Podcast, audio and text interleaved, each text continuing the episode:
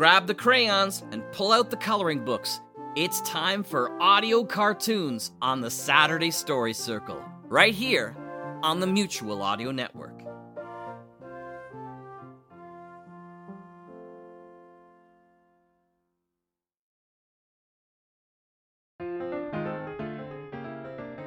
Welcome back to another Saturday Story Circle here on the Mutual Audio Network.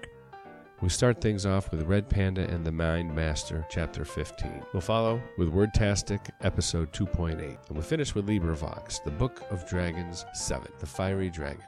These eight dragon tales are filled with the imaginative wit of children's author Edith Nesbit. Enjoy the shows.